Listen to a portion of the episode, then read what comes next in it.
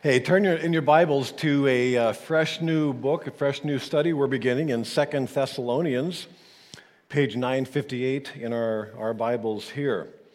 Second Thessalonians, looking at the first five verses uh, today. My only New Year's prediction is that I don't expect the world to get better.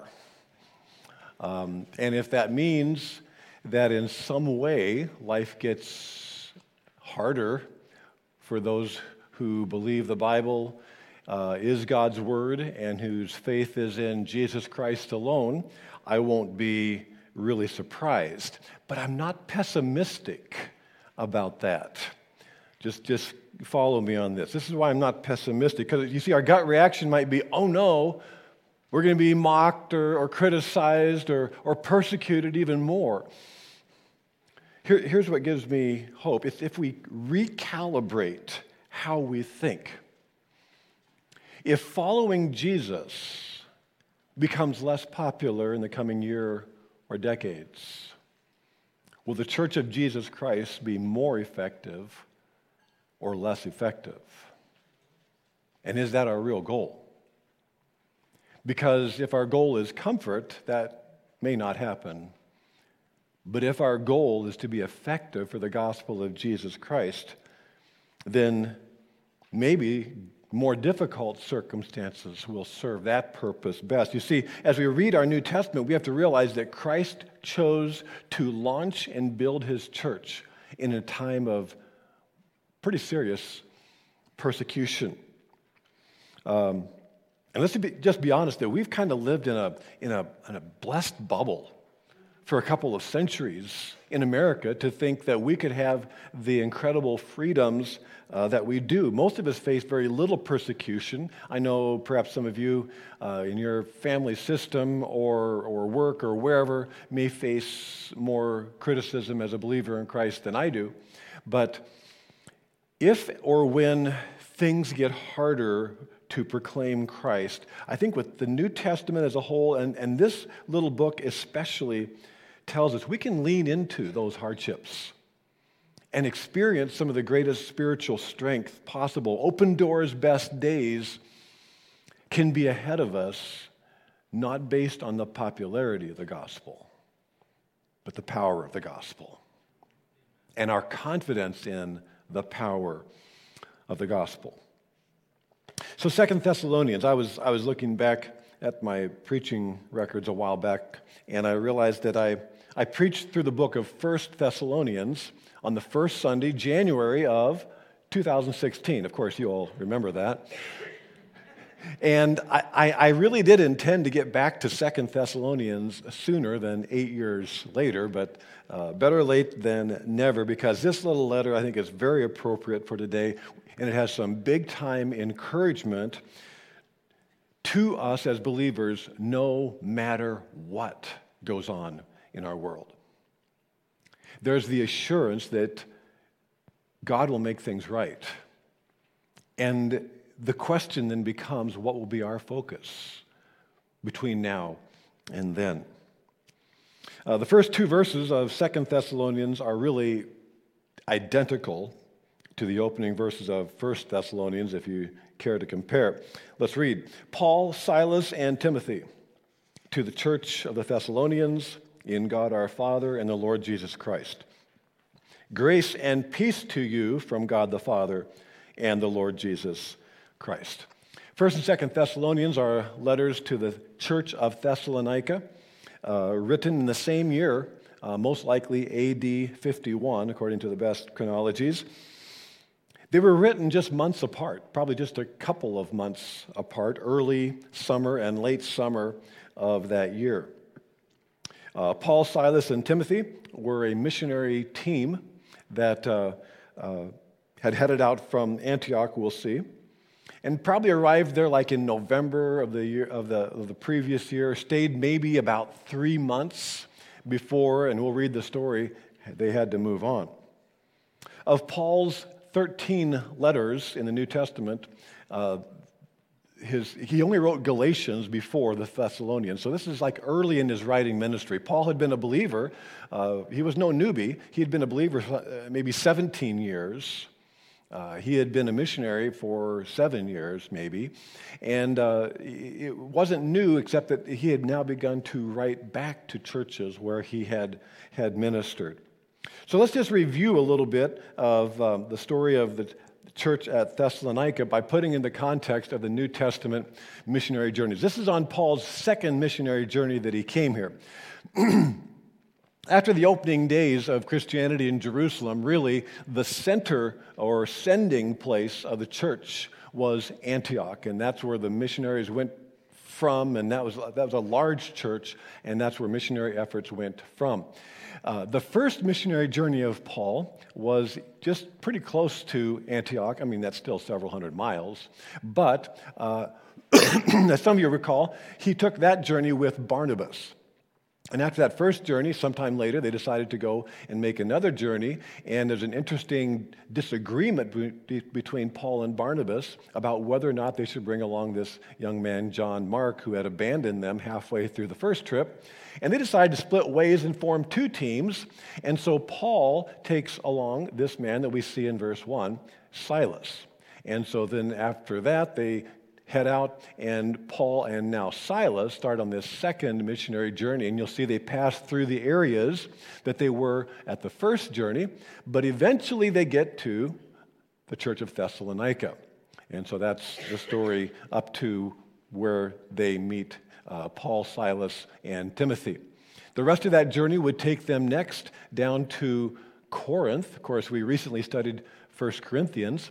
But in Corinth, Paul spent some 18 months, and it is from Corinth that he then wrote both letters back to Thessalonica.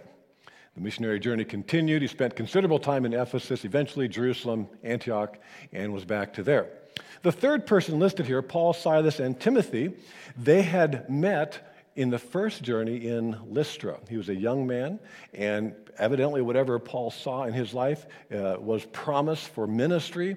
And so, second missionary journey coming through, Paul says, Why don't you come with us? And he became a learner and eventually a greatly trusted partner and help in the ministry. A very young man who was then added to the team, Paul, Silas, and Timothy. Of course, Paul wrote the book, but he says, Hey, this is the team uh, that is a part of this ministry. One of the great joys of ministry at Open Door through the years has been to see when men and women get involved in ministry when they are young. It's an exciting uh, launch to really life. Uh, you'll notice sometimes that we have pretty young people on the stage here. Uh, often we have all young people as they uh, running sound and media. And it's just exciting to see they're getting involved in high school and in young adult uh, opportunities to be in, in leadership, service and leadership. And that bodes well, I think, for uh, the future of the church, regardless of the future of the world. So he begins by, uh, in verse 2, then, just to greet them with this kind of standard greeting for Paul, but a very significant one Grace and peace to you from God the Father and the Lord Jesus Christ. This is, this, you, kind of can you race past that when you're opening a letter, going, oh, yeah, yeah. He says, hello. Uh, but it's really important when Paul says grace and peace. Because Paul not, he never got over the grace of God for him. The fact that he could be in a relationship with a holy God was entirely because of the grace of God. Because Paul had been not just a persecutor, he was, he was an accomplice in the stoning death of godly Stephen, Acts chapter 7. He, he was a persecutor of the church, Acts 8 and, and 9, before God captured his heart and he came to faith in Christ himself. So grace is what he's all about. As a result, there is peace with God. So, so there's, there's a holy God and there's sinful man, but because of Christ, there is peace. Paul would state this so succinctly when he wrote to the Romans Therefore, since we have been justified, that means made right by what? Faith, putting our trust in Christ, we have peace with God. How? Through our Lord Jesus Christ, through whom we have gained access by faith into this grace in which we stand. Have you thought about that lately? That you stand in grace if you have placed your faith in Christ. You stand in grace. So, so this is just kind of, Paul just kind of bleeds grace and peace. So he says, There is grace for my past, which gives me peace with God in the present. And then sometimes he would include the word hope, which means a confident hope about the future. We need to review that. That, that is your life. That is who you are before God if you are a believer in Christ. There's grace for your past, there's peace with God in the present, and there's a confident hope for the future. And rinse and repeat that as you think through maybe regrets or, or whatever God puts, or whether your, your mind puts there that God wants to replace. So don't slide past Paul's greetings too fast. Uh, this is how God sees you right now. So, what was going on in Thessalonica that Paul would write these letters? I think we have to understand the pressure that they were facing, the hardships they were facing for their faith. Just glance ahead, we'll look more carefully later, but look at verse 4. Therefore, among God's churches, we boast about your perseverance and faith in all the persecutions and trials you are enduring. The time that Paul spent in Thessalonica bringing the gospel brought them intense persecution. And in fact, Paul had to run for, leave for his own safety and theirs. And so I, I think it's valuable for us to go through the story sometimes when you're reading uh, a letter of, of Paul to find out where does it fit into the story of the church in the book of Acts. So we're going to read some uh, longer portions on the screen to, to make sure, because we really do have a good, a good sense of the story in Thessalonica. Verse 1 of chapter 17. When Paul and his companions had passed through Amphipolis and Apollonia, they came to Thessalonica, where there was a Jewish synagogue. Synagogues are where Jews gathered to worship when they were hundreds and hundreds of miles from Jerusalem after being scattered, so they formed these little local assemblies for worship on the Sabbath or Saturday. As was his custom, Paul went into the synagogue and on three Sabbath days, three weeks, he reasoned with them from the scriptures, Old Testament, of course, explaining and proving that the Messiah had to suffer and rise from the dead. This Jesus I am proclaiming to you is the Messiah. So, doubtless, he will have been in Isaiah 53 that speaks of the suffering servant who would die for the iniquities of us all and then would see life. So, he brings that message to say, this happened. Jesus is the one. And some of the Jews were persuaded, they believed, and joined Paul and Silas, as did a large number of God fearing Greeks and quite a few prominent women. So, some Jews, many non Jews, interestingly. Did non Jews, the Greeks, come to synagogue services because they were interested in the scriptures, or was it that new believers were faithfully sharing the message that Paul was bringing them about Christ? But many non Jews were coming to faith in Christ, including women. Uh, in that culture, you know, it's kind of like that would be a secondary note. But and maybe Paul and Silas weren't even thinking, "Boy, we're going to have a women's ministry here." But you know, God knew there would be this response among the women. But as that's the good news, right? The people are coming to faith in Christ. Then the conflict begins. But other Jews were jealous probably the leaders of the synagogue who felt their power eroding. So they rounded up some bad characters from the marketplace, formed a mob, and started a riot in the city. They rushed to Jason's house in search of Paul and Silas in order to bring them out to the crowd. So uh, we'll see that uh, Jason was hosting Paul and Silas uh, normally. So, that, so they're, they're, they're trying to create a, a riot out of this by God's sovereignty. They did not find them, so maybe Paul and Silas and Timothy were on the other part of town. Maybe they actually were kind of trying to stay, uh, lay low. But it says that um, When they did not find them, they dragged Jason and some other believers before the city officials, shouting, These men who have caused trouble all over the world now have come here. By the way, that's a compliment, isn't it? To think that the gospel is having such an impact that the reputation of Christians preceded Paul and Silas. And Jason, verse 7, has welcomed them into his house. They are all defying Caesar's decrees. Not true saying there's another king, one called Jesus, it's twisting the truth. I'm sure they spoke of Christ as the king of the kingdom of God. When they heard this, the crowd and the city officials were thrown into turmoil. And so they're, they're, they're creating the chaos. It's, it's working, right? Then they made Jason and others post bond, that's money, in other words, saying, give us a bunch of money, and if there's any more trouble, you're not getting it back, and let them go. And as soon as it was night, the believers sent Paul and Silas away to Berea. That was a, a city about um, 45 miles south uh, and west of Thessalonica.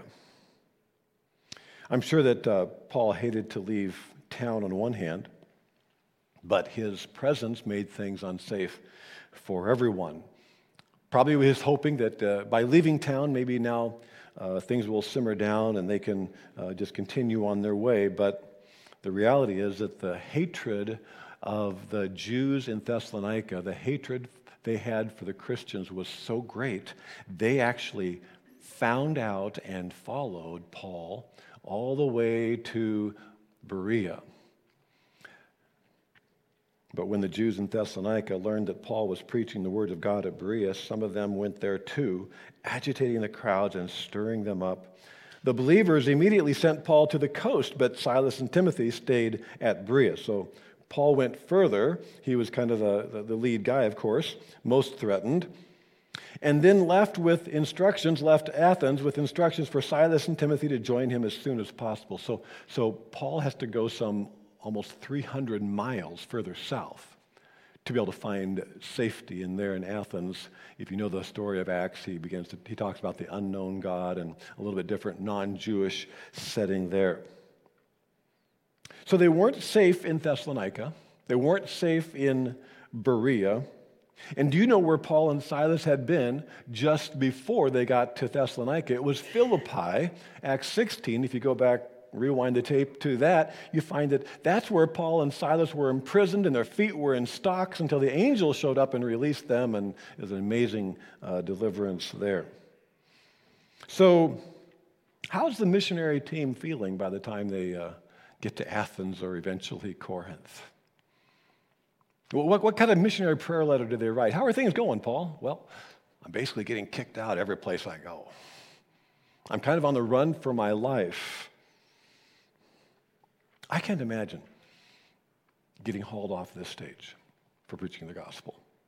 I can't imagine having to uh, you know, take my wife Priscilla and, and, and head out of town at night just to be safe. I can't imagine being thrown in jail for the gospel. But frankly, that's happening in so many countries. So much of the world today faces that kind of persecution. What makes, what makes people so mad about the gospel of Jesus Christ. What does the word gospel mean? It means good news. I mean, think about it. Good news is good news about Jesus. Why, why would you hate good news? Well, it's pretty simple. If the gospel, the good news of Jesus, is true, that we can be saved only through faith in Jesus Christ, then every other religion and every other idea is wrong. That's why it's so maddening. It's because the gospel is by nature exclusive. There's one God, and he said, I will provide the one way of salvation. I will come in person, incarnation, Christmas. I will come in person. Jesus Christ, the God man, and I will pay for the sins of the world. And he is the only payment for the sins of the world. And so Jesus would say, John 14, 6, I am the way, the truth, and the life. No one comes to the Father except through me. That eliminates every other religious idea. That's what makes people mad. That's why the Jews in Thessalonica hated and jailed Jason and threatened Paul's life because the teaching of, the, of salvation by faith in Jesus threatened their legalistic teachings about the Old Testament law of Moses, threatened their power structure. If it's, if it's about Jesus, then, then what about the synagogue? And I'm the synagogue ruler. And if you believe in Christ, it changes everything indeed. It changes everything about you and me if we put our faith in Christ. 2 Corinthians 5:17 if you anyone who's in Christ is a new creation there's something spiritually new that happens in us. We have a different destination Philippians 3 that, that, that, that we are citizens of heaven. We are foreigners spiritually here but we are actually our citizenship is there in heaven. Everything has changed about us. Our nature has changed. And so we shouldn't be surprised, understanding how, how radically transformed we are by the gospel of Jesus, we shouldn't be surprised that we are at least misunderstood, if not despised, for our faith in Christ. So, about a decade, a little more than that later, Peter was still writing the same thing to many other parts of the Roman Empire. He said, Dear friends, do not be surprised at the fiery ordeal that has come upon you to test you, as though something strange were happening to you, but rejoice inasmuch as you participate in the sufferings of Christ, so that you may be overjoyed when his glory is revealed. If you are insulted because of the name of Christ, you are blessed, for the Spirit of God or Spirit of glory and of God rests on you. Have you ever thought of that? If you are insulted, what does it say? If you're insulted, you should get really mad and really afraid, because that's the typical Christian rea- reaction. Instead, it says, if you are insulted because of the name of Christ, you are blessed for the Spirit of glory and of God rests on you. It was interesting to, to think, you know, Silas is the one part of this team. He's the one that had his stocks, his feet in the stocks in, in, in Philippi. At the end of 1 Peter, we find out that Silas was the guy who delivered this very same letter. So he, was just, this was just like routine for him. 10, 12, 15 years of just knowing that, that the gospel will bring persecution. So, so that's basically the context of 1st and 2nd Thessalonians. So as you read things like grace and peace to you, it's not like, may we all have a prosperous 2024 and paid vacation and a good retirement plan and popularity and good health. It's not saying that at all. It's saying that may we recognize we're subject to the grace of God. That's why we can have a relationship with Him and we have peace with God by faith in Christ and Christ alone. And so we'll be okay in a troubled and often antagonistic world. So, knowing this relationship of Paul with the Thessalonian church, and knowing, if we have read the previous five chapters of First Thessalonians, knowing that Paul's already talked to them about standing strong and living pure and, and waiting for Jesus to come in the rapture, Paul found it necessary a couple months later to write a follow up letter because of some misinformation, misunderstanding. Some people came along and were teaching false doctrine and actually were putting, were falsifying the document putting Paul's name on it, it seems. A few weeks from now, we'll be talking about that in chapter 2. So, so people are going to lie about the doctrines and so forth. And so his life in ministry was hard. But he writes with such positive encouragement, we see now in verses 3 and 4. We ought always to thank God for you, brothers, and rightly so, because your faith is growing more and more. You may have the word exceedingly or abundantly. And the love every one of you has for each other is increasing. Faith, love. Therefore, among God's churches, we boast about your perseverance and faith in all the persecutions and trials you are enduring. Paul is really encouraged about the Thessalonians' faith if you've been with us last uh, this past year, we've been studying. We were studying 1 Corinthians. He never ever said anything quite like that to the Corinthians. That he was really encouraged by their faith. And yet, in both letters to the Thessalonians, he says that. Now, Paul loved both churches, you can be sure. But he was able to affirm much more in the Thessalonians. Paul didn't say that they had arrived spiritually. We don't arrive until we arrive in heaven. But he said their faith was increasing more and more. If you have a goal for 2024, how about that? That you would have a trusting confidence in God a lot more this next year. Wouldn't that be a great accomplishment if you trusted God more? In fact, it's a unique term that Paul uses here for this increasing. In fact, it's the only place in the New Testament he uses this particular word. Your faith is increasing, and then he added a little uh, a prefix to it. It's hyper increasing. In fact, the Greek word is huper, which is where we get our word hyper. He says, like, you have a supercharged growth in your faith. You, you have an exceptional trajectory of spiritual growth. And he's so excited. Why do you suppose their faith grew so strong? Could it be because of the threats against them by the local officials and the, the threat of, of, of it becoming a federal offense as they tell lies about uh, being against Caesar? Is it, did their faith grow strong because they were forced to trust God more deeply with things they could not control? Isn't that how our faith grows? The Corinthians, 400 miles south, a little different political situation. They had internal problems. There was the infighting, there was Christians suing each other, there was arguing over uh, idol meat, there was immorality. They, they had internal problems.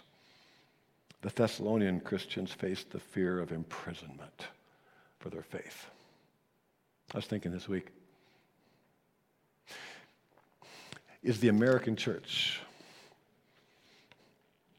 more like the Corinthians, arguing with each other, morally confused, idolatrous, or are we more like the Thessalonians at this point? And if we actually face more persecution, would we grow stronger? I, I don't want to, I don't want that. I don't pray for it.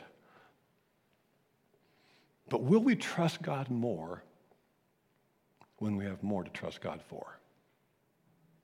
I think that, that's true in every realm of our life. We enjoy freedoms in America uh, that I greatly appreciate. We've been able to worship freely and send missionaries freely. I think God has put, uh, given a special um, uh, blessing on America in so many ways that we can be as even, even the prosperity America has experienced that could, could send missionaries and, and accomplish so much for the gospel around the world. I believe it's a, it is a God thing, but the thing about financial prosperity is the more we are financially prosperous, the more easy it is to focus on being financially prosperous.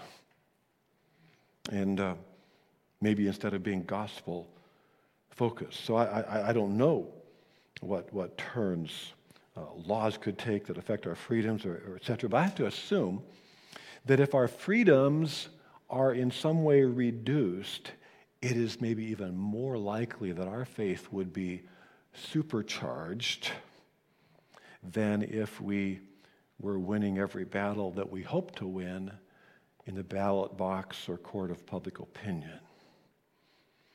Um, see, see, Paul is noticing about the, the, the Thessalonians the right stuff. He's noticing how their faith is growing. He, he, he, has, he has rethought, compared maybe to our, our normal thinking. We, we think, how, how popular are we? How, do people drive by and like us? And he was thinking in terms of how effective are we? And so he says, I praise God that your faith is so growing. And what else? And the love every one of you has for each other is increasing and abounds and grows. There's a correlation to a, a growing faith in hardship and a growing love uh, among the believers. And we all know the last three or four years that uh, love for one another in the body of Christ has been tested and, and frayed at times over non gospel issues, right? Maybe, maybe, maybe it's been so valuable that we would, would learn some of those, those lessons and, and more and more as we will, we will face more of those kinds of issues and every other kind of issues of, of, of possible conflict because, because Satan longs to divide when, when God says, you know, sometimes hardship can really unite us. Because I, I, picture the Thessalonians' experience. They see their brother Jason taken into custody and putting up a bond that threatened his family finances, and, and then a mob of enemies angrily trying to, to, to follow and, and kill Paul, perhaps, and, and, and, and Silas and Timothy. And, and I imagine a church just rallying together and in spiritual desperation for, for, their, the, the, for, for the Paul and Silas and Timothy and, and for themselves. And he says, Your love is increasing. He never said that to the Corinthians. I, I, can't help with studying two letters back to back of thinking of the comparison, both happening about in the same, kind of the same region, kind of the same time. He never said to the, to the, to the Corinthians, Your love is increasing more and more. What did he do instead? He devoted a whole long chapter uh, to, to 1 Corinthians 13. This is what love is. Guys, do you even understand what love is? Come on. He didn't have to do that for the, for the Thessalonians. He says, You guys know what love is. And I see it increasing in your persecution that you face. So, I'm bragging on you. I, I see that suddenly the, the grudges are irrelevant and the things that happened years ago aren't that important. I, I see you guys coming together.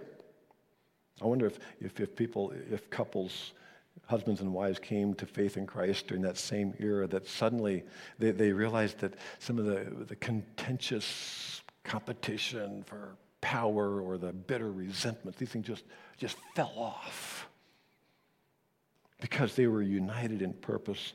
They worshiped Christ together. They had a newfound faith. They had a, they had a common purpose for presenting the gospel to their unsaved family and friends. So he says, That's why I'm bragging on you, verse 4. Among the church, therefore, among God's churches, we boast about your perseverance and faith in all the persecutions and trials you are enduring. When Paul says, among all the churches we're bragging about you, where was he? What church was he at when he was bragging and writing that he was bragging? He was in Corinth.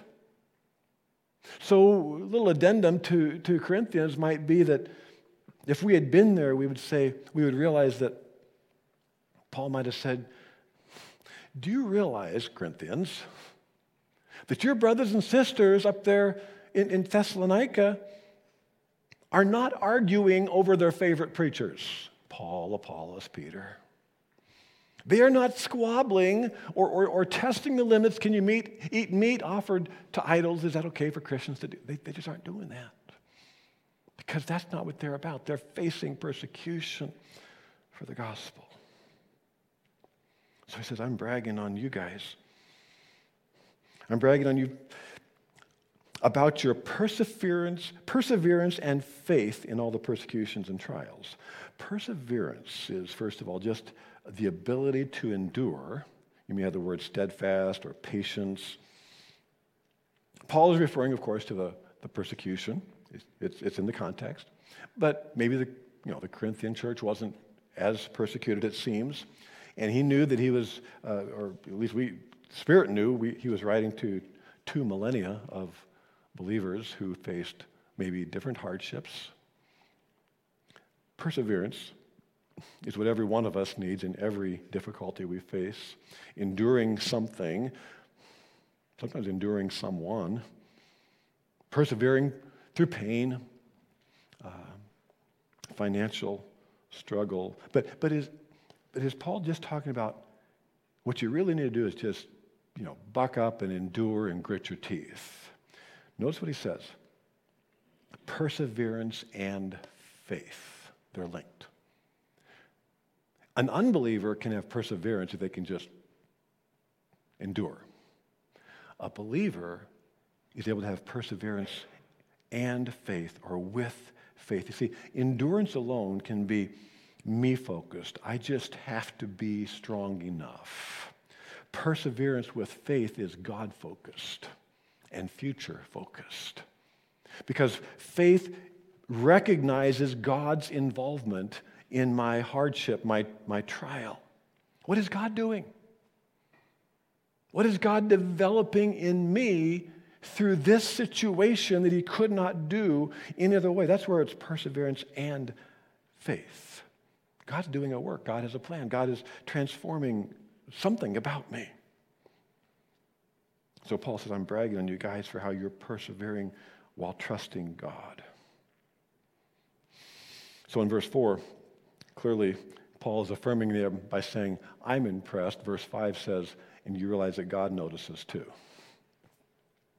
All this is evidence that God's judgment is right, and as a result, you will be counted worthy of the kingdom of God for which you are suffering. He assures them that God will, will uh, reward them, approve them as worthy someday because they are persevering, trusting Him.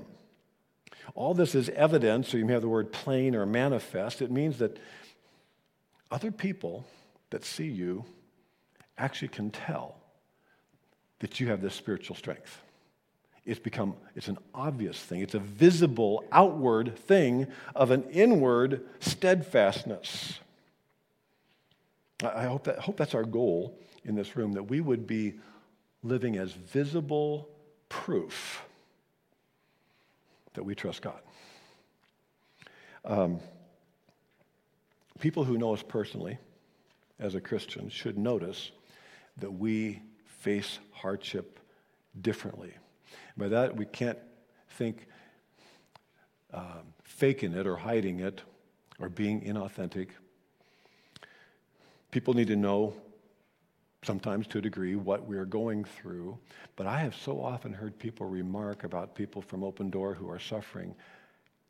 It's amazing how differently they seem to suffer or what they're going through is, is, is, is amazing. I've talked recently with some actually two different friends who have maybe limited days due to disease and cancer. And it's, it's not just their confidence of heaven that, that strikes me, but their, their steadfast endurance of their disease. That, that is, is so in, inspiring, encouraging to me. This reveals, it says, God's justice. How's that? It seems that it's like the Christian who is going through trials, trusting God, is able to see God's justice at the, at the finish line. I know that He will make it right, even if He doesn't make it right right now. It's, it's that visible steadfastness of understanding and trusting the eventual outcomes. God will make things right. And so, as a result, you will be counted worthy of the kingdom of God for which you are suffering. When you see the word worthy, don't say, okay, he's not saying you're worthy of heaven. You, you aren't, this isn't about earning heaven. That, that's not what the worthy, word worthy means. It means that there is a recognizable correspondence or correlation between your values here in this life and the values of heaven. To live worthy of heaven means that I know what's going to matter then, and so here I am now, and I'm living according to those values now. You're living worthy of the values, that which will have value eternally. I, am so often impressed when I talk with someone going through really hard things, how they are, I'm beginning to see some eternal purpose to this. Or I simply believe that there is one. That's walking worthy. I hear trust in the goodness of God, like we talked about last week in Psalm 136. That's worthy of the kingdom of God. So I just need you to know that we, you know, we, we, in, the, we in this church family who uh, maybe at the moment are suffering less than others, we are learning from some of you who are suffering more. And, and don't ever uh, overlook the ministry of your faith to others as you go through hard things. Don't, that means you, you know, again, don't just fake it, everything's fine, fine, fine. That, that's not faith. But you're trusting God. Finally, Paul clarifies the cause for which they suffer the kingdom of God for which you are suffering. It's about suffering for the right reasons. Are we suffering for the right reasons? Sometimes we create our own suffering, but the kingdom of God, are we suffering toward the gospel, if you will? Again, First Peter has so much about suffering uh, for our faith. And so Paul said, or Peter said, if you suffer, it should not be as a murderer or thief or any kind of a criminal. In other words, don't, don't be disobeying laws or even as a meddler. Uh, don't, don't, don't be suffering because you're annoying. You're opinionated. You're, you're, you're, you're rude. However, if you suffer as a Christian, do not be ashamed. But praise God that you bear that name. So if you're, you're suffering for the message of Jesus Christ, as, as Jesus had said earlier, blessed are you when people insult you. Blessed? Yeah, really persecute you falsely, saying all kinds of evil against you because of me. You're blessed if it's because of your faith in Jesus Christ. It's about the cross. Rejoice and be glad because great is your reward in heaven, for in the same way they persecuted the prophets who were before you. Great is your reward. Peter knew that. Paul knew that. As a result, you will be counted worthy of the kingdom of God for which you are suffering. So, this little letter looks at um, suffering or persecution kind of for, from both sides. On one hand, he's exhorting here us as believers, encouraging us to have that perseverance and right attitude when suffering. But on the other hand, we will see as we study on that there's an assurance that we have that God will make things right. There is justice for those who oppose the gospel of Jesus. And so it is so normal that we, we, should expect pushback for a message so radical that we are we have salvation by faith in Christ alone. We can be and strive for comfort or effectiveness, but maybe not both. If our, if our goal is to be comfortable, then, then don't mention that you follow Christ.